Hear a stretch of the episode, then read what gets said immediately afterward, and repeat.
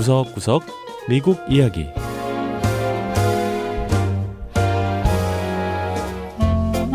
미국 곳곳의 다양한 모습과 진솔한 미국인의 이야기를 전해드리는 구석구석 미국 이야기 장량입니다. 요즘 미국의 도시에서 흔하게 볼 수 있는 게 있습니다. 바로 스쿠터인데요. 스쿠터란 발판에 한쪽 발을 올려놓고 땅 위에서 미끄러지듯 타는 외발 롤러스케이트를 말하죠.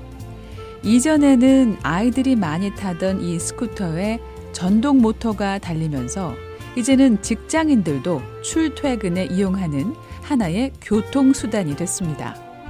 그리고 스쿠터 이용자가 많아지면서 스쿠터의 수거와 충전을 책임지는 사람들, 일명 주서가 새로운 인기 직업으로 떠오르고 있는데요. 미 서부 캘리포니아주 세너제이로 가서 자세히 알아보죠. 첫 번째 이야기 전동 스쿠터를 수거 충전하는 사람들 스쿠터 주서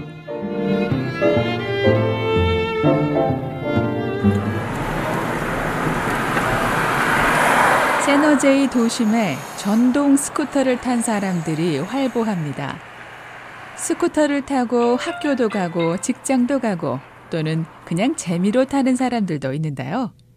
스쿠터를 다 타고 난 후 스쿠터는 길바닥에 내버려 두고는 떠나버립니다. Let's go. We're going to Meridian and San Carlos. 그러면 누군가가 스쿠터를 수거해 가는데요. 손전화 앱을 통해 스쿠터를 찾아 밤새 충전시킨 후 다음 날 지정된 장소에 다시 스쿠터를 갖다 놓는 일. 바로 스쿠터 충전을 하는 사람, 일명 주서가 하는 일입니다. 슈발리 샤르마 씨도 스쿠터 충전인 가운데 한 명입니다. I'm a stay-at-home mom, and my boy's not used to me leaving. 저는 쌍둥이 아들을 키우는 전업주부인데요. 어린애들을 두고 낮에 일을 하러 가는 게 쉽지 않아요. 그래서 저는 밤에 애들을 재우고 나서 이 일을 시작합니다. 거리에서 스쿠터를 수거해와 밤새 충전을 시키고요. 아침에 일어나 스쿠터가 충전됐는지 확인하곤 아이들이 깨기 전에 지정된 장소에 스쿠터들을 갖다 놔요. 이런 작업이 가능하게 된 건 GPS 항법 기술과 스마트폰 앱 덕분입니다. 라임이라는 전동 스쿠터 공유업체에 등록된 스쿠터들은 시내 여기저기 흩어져 있지만 GPS 기술로 스쿠터들의 위치를 확인해 스마트폰 앱으로 신호를 보내면 스쿠터를 찾아 나설 수 있다고 하네요. This is us. There's one up the street from us.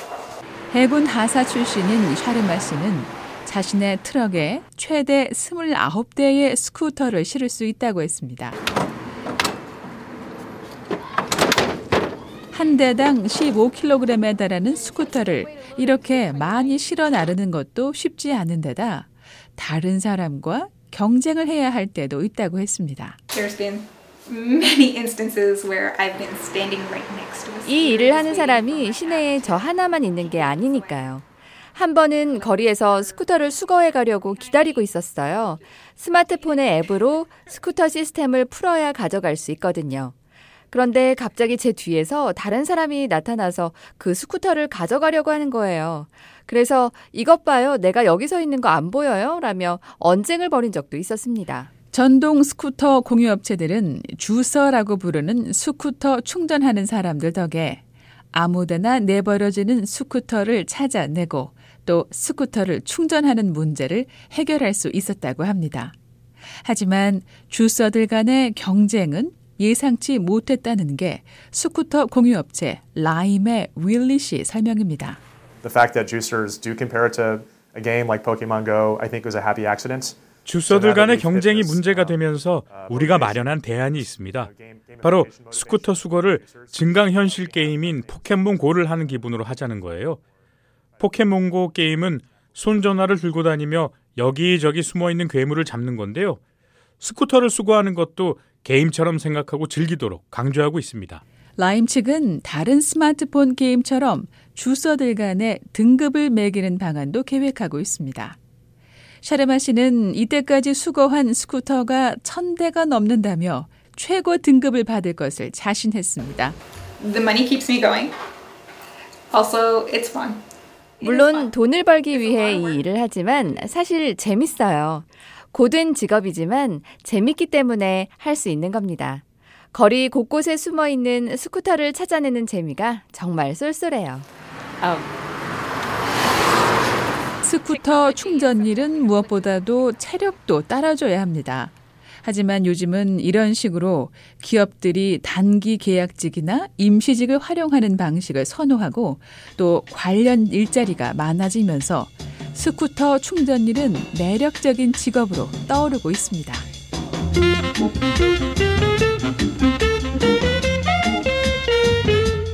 두 번째 이야기. 홈보이 인더스트리를 후원하는 연례 마라톤 대회.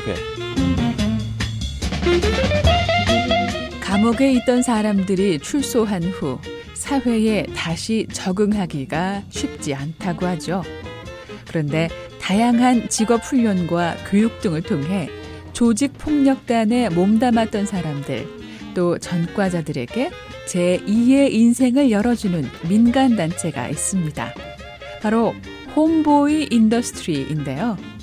전과자들을 사회에 기여하는 시민들로 만들고 무엇보다 다시 범죄의 유혹에 빠지지 않도록 하는 게 홈보이의 목표라고 합니다.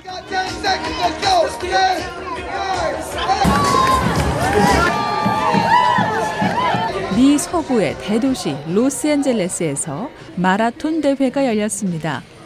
바로 홈보이 인더스트리의 갱생 프로그램을 후원하는 행사였는데요. 매년 열리는 마라톤 대회에 올해도 많은 사람이 참여했습니다. 27살로 지난달 출소한 티파니 브라운 씨도 마라톤에 뛰기 위해 몸을 풀고 있었는데요. 브라운 씨는 조직 폭력단과 함께 성장했다고 했습니다. 어릴 때부터 저는 싸움꾼이었어요. 제가 연루된 폭력 사건만 9건에 달했죠. 정말 실수였어요. 다시는 그런 실수를 하고 싶지 않습니다. 이날 마라톤에는 브라운 씨 같은 홈보이 인더스트리에 소속돼 갱생 훈련을 받는 전과자들은 물론 많은 후원자들 그리고 홈보이의 직원들도 참여했는데요. 홈보이의 창업자 그레고리 보일 씨도 함께 뛰었습니다. 홈보이 프로그램은 반드시 도움이 필요한 사람만 받지 않습니다. 누구나 원하기만 하면 프로그램에 참여할 수 있어요. 도움을 받기 위해 문만 열고 들어오면 되는 거죠. 온 가족과 함께 마라톤에 참여한 리처드 헤셀 씨는 감옥에서 나온 뒤 사회로 복귀하는데 매우 힘든 시간을 보냈다고 했습니다. 친구들도 자신을 외면했고 직업을 찾는 것도 너무나 힘들었다는데요. 하지만 홈보이를 통해 새 삶을 찾았고 지금은 성공한 사업가가 됐습니다. 사람도 바뀔 수 있다는 걸 보여주는 예가 바로 접니다.